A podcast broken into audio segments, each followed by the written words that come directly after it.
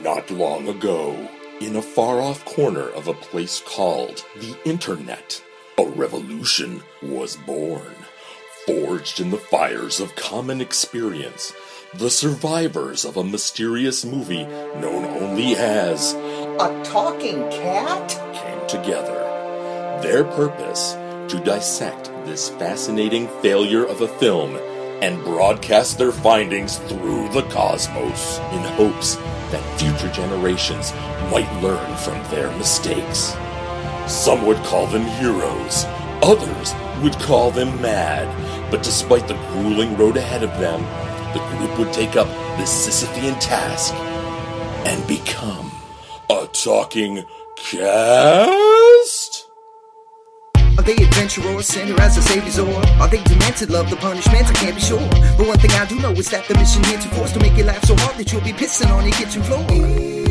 Hello, listeners, and welcome to A Talking Cast, the A Talking Cat podcast that no one really asked for, but we're going to give you anyway. I'm your host, Clint Worthington. And I'm the guest, I suppose, Jason Michael McIsaac. Yes, and you are listening to episode 46, covering minute 45 of this masterpiece.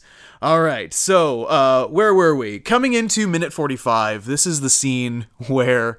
Uh, where Susan has just gotten the, the the Winnie Sims contract. You know how every every movie, every movie where someone's trying to build a business has to get the big contract, and uh, and this is good old Winnie Sims is gonna give uh, Susan the big shot at a contract. The first thing about this scene is just f- for when we come in, uh, we're coming in in mid sentence. That's right, So, that's right. uh, so Susan's talking about how she's getting trying to get the kids to help out and uh, saying uh, maybe even prep the cheese puffs. They were a special request because you know cheese puffs. Uh, I'm surprised that it's a special request because, as far as I can tell, it's the only thing Susan makes. I'm pretty sure she's just a, that's the only thing she knows how to make, and the special request is just, "What do you got?" She's like, "Well, I have cheese puffs." So there's that. Uh, so she's trying to wrangle her kids around to helping out around the house at a rather curious time of day. This scene, I don't remember if this is the first scene where this happens in the movie, but uh, this is the same sort of setup that we've seen all the other um, of Susan's house scenes, but it's all in this weird blue, and I'm pretty sure it's just it's what we it's what we in the biz call day for night, uh, where you film something during the day and then you slap a blue filter on, and it's like oh, it's it's dusk it's a nice way to get around the uh, the lighting problems of uh, of shooting at night. But the problem is here, it, it kind of looks like it's just still just looks like they filmed it at two in the afternoon and uh, and did all that. I just I have no idea when in the day this is supposed to be happening. Is this dusk? Where where are we? Are we in just a time warp? And I don't know why it's important that it is night at all. Um, Yeah, it, it, it's not really um, part of the narrative. That doesn't change the stakes at all. It just, Yeah. I think it was just somebody stumbled on a, a filter. yeah, and. The, the scene before is during the day, right? And then the scene after is during the day. so I feel like a whole day passed, or maybe it's just supposed to be overcast or something. I don't know. There could be a scene where they drank ayahuasca or something like this. This could be a, a hallucination, Yes, uh, you know, that wears off by the time that. Um, uh, possibly. I I, yeah. I did I did the the previous episode I guessed it on. Uh, I think I posited that this whole movie is suffering from a carbon monoxide leak. And I'm pretty I, either that or I think the pervading theory is that this is a, all a post-apocalyptic situation where these two houses are literally the only people left um, Oh, and everyone else they're that's talking to is just a figment of their imaginations. Because we never hear the other sides of the conversations over the phone.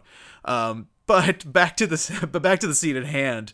Uh, Susan also like after getting Tina to help out, she's like, "If anyone needs me, I'll be in the kitchen most of the night." that was one of the lines that really struck me not only because of the specificity of the sentiment but the fact that literally that is one and a half steps away from where she is Yeah. Uh, how long does it take you to make cheese puffs? Um, Yeah. And like, is she not going to sleep? Is this happening? When is the Winnie Sims account kicking off here? Uh, I have no idea. they requested no fewer than 8000 cheese puffs No. Yes, exactly. like, can you make like smoked salmon or anything? No, just cheese puffs. Uh, it's insane. it's it's amazing again it, it is a very specific thing, and and I I question is she again is she famous for? I mean, using your your hypothesis, um, she may actually be making these cheese puffs puffs for no one. Yes. Cheese Puffs is- for No One, I think, is the Judy Blume novel that uh, we we all would have loved to have read. It's at least the DVD chapter name. Yes, exactly. Uh, but so she's gonna be she's gonna be spending eight plus hours apparently just slaving over a stove uh, making cheese puffs, and uh, then she goes she gets up and goes to the kitchen, and uh, then Trent gets up off the sofa, and we get yet another of these like needlessly cruel Yeah. sibling exchanges where they're like like I mean they're they're trying to be, you know, the the jabbing Yeah, the siblings jabbing at each other, but like they're just sort of uh blithely insulting each other like with really deep deep sick burns. yeah, it's it's not jocular so much as it is uh, eviscerating. yeah, but Trent comes up with this beauty. Uh don't mess this up for mom like you messed up your face. Uh And I wonder, Yeah. I wondered if that meant like something she did in utero. It's- you think Trent is like privy to some sort of uterine information that uh, that Tina does not have? It could be because other than that, I mean, the only thing I can can imagine is that he's making reference to makeup, which is Yeah, I mean, just, he, it's just a really lame "you're ugly" Yeah. lol joke. Um, but Tina's comeback is Oh, even yeah. better. Uh, funny slacker McNolife, and so and it's actually very surprising because I didn't know Trent was Irish, um, and so that's that's that's a very uh, crucial piece of information, I think. And uh, yeah, it was it was a good burn. It, it it's, was, oh, it's a sick burn. Yeah, and and is your sense of things from when you watch this scene, and, and I may be uh, going too far ahead, but when he talks about you can't make me feel bad anymore, is that like Oh, it's absolutely a reference to uh, the scene that happened last time I guessed it, where that's when he um, speaks to Duffy, and Exactly. he finds out from Duffy that quote I do have imagination, um, and I guess that makes him like you know your your jabs don't Yeah. affect me anymore. I have like I'm above that, even though he just did it to the sister. yeah Uh, like I mean, I it's funny because Duffy's Duffy's goal with these people is to like change their lives, right? Like that's why he can only talk to them once. Is like That's once, right. Once I have this one conversation with them, Yeah. their lives will be changed forever. For Trent, it's like, oh, I you know I can believe in myself. I'm not just this idiot kid, even though he is. Uh, but Tina, the, the she he's already had the scene, the talking cat scene with Tina, That's and it didn't really do much. She just sort of writes it off as somehow being Trent's doing. Like it's a funny prank that Trent did to give an animal the power of speech. Uh, for whatever reason, this person who T- Tina Tina's convinced that Trent is stupid. Let's let's not mince words. He he's an idiot. And Trent and Tina knows it. After Trent like tries to stand up for himself, you can't make me feel bad anymore. And Tina just brushes it off with a whatever weirdo. Well she knows she's she's going to become a billionaire in, in very short order. Uh, yeah, and then Duffy gets up on the sofa, and Tina is, is is petting him a little bit. And oh, it's funny. It takes her a while to sort of recognize that it's Duffy. I, I actually, uh, when watching it, uh, that was one of the things that really struck me was that she did seem to enter some kind of psychotic state for, for about five beats before Yeah. she she just stares at him and it's like, oh Duffy, yeah, it's coming back to me. That's who this is. It's and, a and, full three seconds. and and two uh, two other things I noticed. One of which may have been uh, covered already. One, of course, is that uh, the laser pointer is uh, very prominent in this scene. Oh, yeah. Uh, as as Duffy gets guided to her her lap. But uh, and, and forgive me if this has been brought up before, but he's wearing two tags, and I tried my best. To freeze it, to stop it, to to to uh, you know it, and there's a bunch of words on the tag, and I'm wondering if it's the if there was some kind of situation where the actual owner of or guardian of the cat refused to let that tag come off for the film in the way that like Cesar Romero refused to shave his mustache off in Batman 66. Possibly. I note that the the magic necklace is never worn by Duffy either. No, The magic, the magic. Yeah. Uh, yeah. Uh, so there, so there is that. But yeah, it's just such a weird little scene. Um, yeah, because Tina's like, uh, and Tina goes on an extended uh, external monologue to Duffy, basically about Tre- uh, how uh, is Trent going to make you talk again today? Because that didn't make any sense. And like we know, yeah, yeah. There's something ab- ab- about the um, about that whole scene that you know is very Firewalk with me, but but blue, yeah. and It's, it's And very it- Lynchian. It's a very Lynchian scene. I guess. it is, and it's it's this um, psychotic dream state, like w- like when you're when you're in a dream and, and you don't question um, the insanity around you. It, it's all oh, this is so that we're doing this right now. This is happening. This this all makes sense.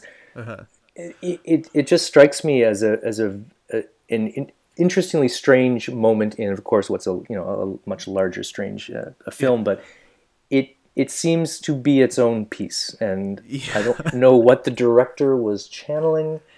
Um, I also love, and again, this may have been brought up before, but I love how they obscure the apple on the Mac computers using a Yeah, the- band. Yeah, just like just like putting a putting a piece of duct tape on it. And Yeah. the, and to be fair, like to be fair to in defense of a talking cat, Yeah, um, yeah. that's not something that's exclusive to that. Like you see that No, all the time in movies absolutely. and TV too. In my experience, it's it's been something discreet, something that you know just kind of hugs the the parameters of the apple. But this is literally Like a it's like a computer scrunchie. Yeah, It's like she could. It's like a handle she could like use to pick up, and ca- she can't afford a laptop back because she's not a millionaire yet. so she just grabs that and goes. Um, but yeah, no. Uh, so actually, going back to your dream theory, Yes. does that mean that the movie should have ended? I think the movie should have ended exactly like that season of Dallas when she gets up and sees Patrick Duffy Oh, in the shower, sweet. and see the, the name of the of the cat is a clue. Well, I was thinking like the the last episode, very much to that point, the last episode of Newhart, um, when Bob Newhart wakes up and he's in bed with his wife from the other sitcom he did, and he says, Yeah. "I just had this crazy dream. I ran a um, an inn in Connecticut or, or Vermont. Or, Yeah. I would love if Duffy woke up and was one of Eric Roberts' uh, characters from another film. That would be just Yeah. amazing. Like, I, I had this dream. I only had 15 minutes to to do voiceover for this film, and uh, I did it on Skype. I did some research, and this is what I've learned: is that he Uh-huh. literally did 15 minutes worth of voiceover work through Skype or through a phone in his living room with the director there. And Oh, it wondered- shows. and I wondered if they worked in the conceit that the cat can only speak once to, uh, to each person. As a way, As we have too much way- dialogue, guys. We can only get Eric Roberts for 15, for 15 minutes. Oh, fuck. exactly. Exactly. Okay, I, I have a new new part of mythology Yeah, that'll explain this away. Right, Yeah. the, the, um, the the Duffy wiki. and do you think Julia Roberts has seen this film? Ooh, I I can't I can't imagine she has. That would be that would be an awkward uh, New Year's Eve party thing, like where the, the Roberts family's getting together. They've had a little too much uh, champagne, and Eric Roberts drunken drunkenly like goes over to Netflix. It's like, oh my god, you have to see this. Uh, That would be. Do I have your approval yet, sister? Um, So what have you been up to? Well, uh, Oh God, no! If if Julia Roberts asked what Eric Roberts was up to, uh, they'd be there for days because he does a million movies at once. Uh, but yeah, amazing. I this is one of the films that I, if if not for having read um, how the voiceover went down, I would almost argue that somebody was recording the ramblings of a madman, and he doesn't realize this film has been made. Like like Bela Lugosi, you know, recycled footage. yeah. Uh, like literally, this was the musings of, of, of a psychopath that somebody chopped up in, you know, a digital audio workstation and, and created a culled a movie out of it. I feel like it's about time for that to happen to Gary Busey. Because he's fu- fully in the grips of, of insanity at this point. Yeah. Uh, and he just, I just want a whole movie revolving around him uh, ranting for 15 minutes about hobbits and Amazon Fire TV sticks. Oh, the season of Celebrity Apprentice where uh, he and Meatloaf and there's some issue about who stole Meatloaf's paints. It's it's just it's beautiful, nice. absolutely beautiful. but lest we forget, uh, we should before we get too far afield. Yes, we yes. should finish this scene. We were worried that we weren't going to have enough talk. To I know, I- this minute. but but the thing is, like uh, Tina's line, Tina's monologue isn't even done because she says, "I'm not sure how that story about that coding guy came on my computer," and that was right. until until I saw that scene. It didn't quite clue in for me for some reason that Duffy made that happen. I, I didn't guess. realize either. I thought she had gone back to it. That I thought she was like had- already searching for that stuff, and she just happened across it.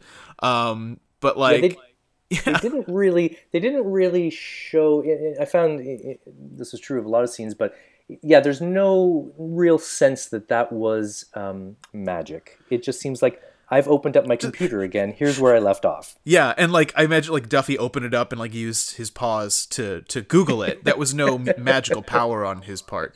Um, but yeah, so I guess, but I guess he's also a master hacker. He's he's a lot of things. Yeah, He- it's, he's, yeah. he is everything and nothing. He's the alpha and the omega. He's a he's a he's a people whisperer, I Yeah. suppose. Yeah, you know, you know how he is. Uh, but the best part is like during Tina's monologue, Susan notices, and it's like, Tina, are you talking to me? Uh, some because somehow now in the movie it's weird that people talk to themselves endlessly. That's right. Like I, I'm like, guys, we've already been doing this for 40 minutes. Let's not pretend it's weird now. like, come on, man. And then yeah, and then like Susan's worried about Duffy. Oh, the cat. I don't think he should spend the night. He's not Yeah. ours. That's right. That's right. The scene just kind of peters out. She's like, okay, I'll take him out, and then picks up picks up Duffy, and we hear like the most frightened sound out of this cat. It's Yeah, just like a really worried meow. I like to think Eric Roberts did that as well. like There's also now, um, Eric, Eric, could, this is this is David. This is David DeCoteau speaking. Uh, could you give us some meows? Uh, pr- imagine that a 14 year old girl is picking you up to take you outside because you don't belong there. Uh, give us about three or four of those, please. amazing. I also noticed that uh, on the couch during the scene, I don't know if it's a piece of cat poop or a piece of his skull, but there's some little thing on the couch um, that my eye was uh, focused on the whole time. It's, And I, again, I don't know if that's I'm if uh, that just was- for the sake of argument, I'm going to say it's both. Because either way, whether it's cat poop or a piece of cat Yeah. skull, uh, both answers are funny. And its its performance, the poop skull's performance, uh, was oh, no Oscar caliber. yeah, it was no greater or worse than anybody else in the in the scene. And you're very charitable to call it a scene. Yes, Um, I'm, I'm. You can't see it. I'm doing air quotes. See, Yeah. that's the power of podcasting. I, I find like in, in a movie that is just wholly inert, uh, Uh-huh. this scene in particular, uh, the brakes are way on. Like it's it's uh, it's an odd odd little scene. Yes. Um, All right. Well, I think that about does it for for this uh, for this particular minute. I think that's Awesome. yeah. Um, so, uh, well, Jason, do you have anything you want to plug? before we go? Um, sure, I uh, I produce a, a podcast. Uh, if I'm if I may, like Please. to plug. It's called uh, Less Than Live with Kate or Die, and it's a, a comic book podcast um, hosted by Kate Leth. She's a New York Times bestseller selling author. She writes for Adventure Time and Edward Scissorhands and Fraggle Rock, and um, and uh, yeah, it's it, it it's doing quite well, and and uh, we're super pleased. And it comes out uh, every two weeks. And if someone wants to check that out, that would be amazing. Nice. Uh, where can people find that? Uh, it's in iTunes. Uh, on iTunes, just type Less Than Live. It's on Stitcher. Um, you can even just type Kate Leth or her pen name, which is Kate or Die, and and you can get to it from there.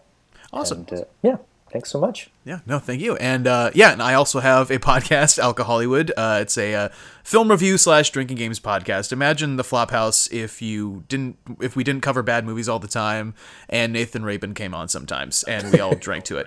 Uh, yes, you can find that at alcohollywood.com, A L C O Hollywood. We're also on iTunes and Stitcher and Facebook and Twitter and all that stuff.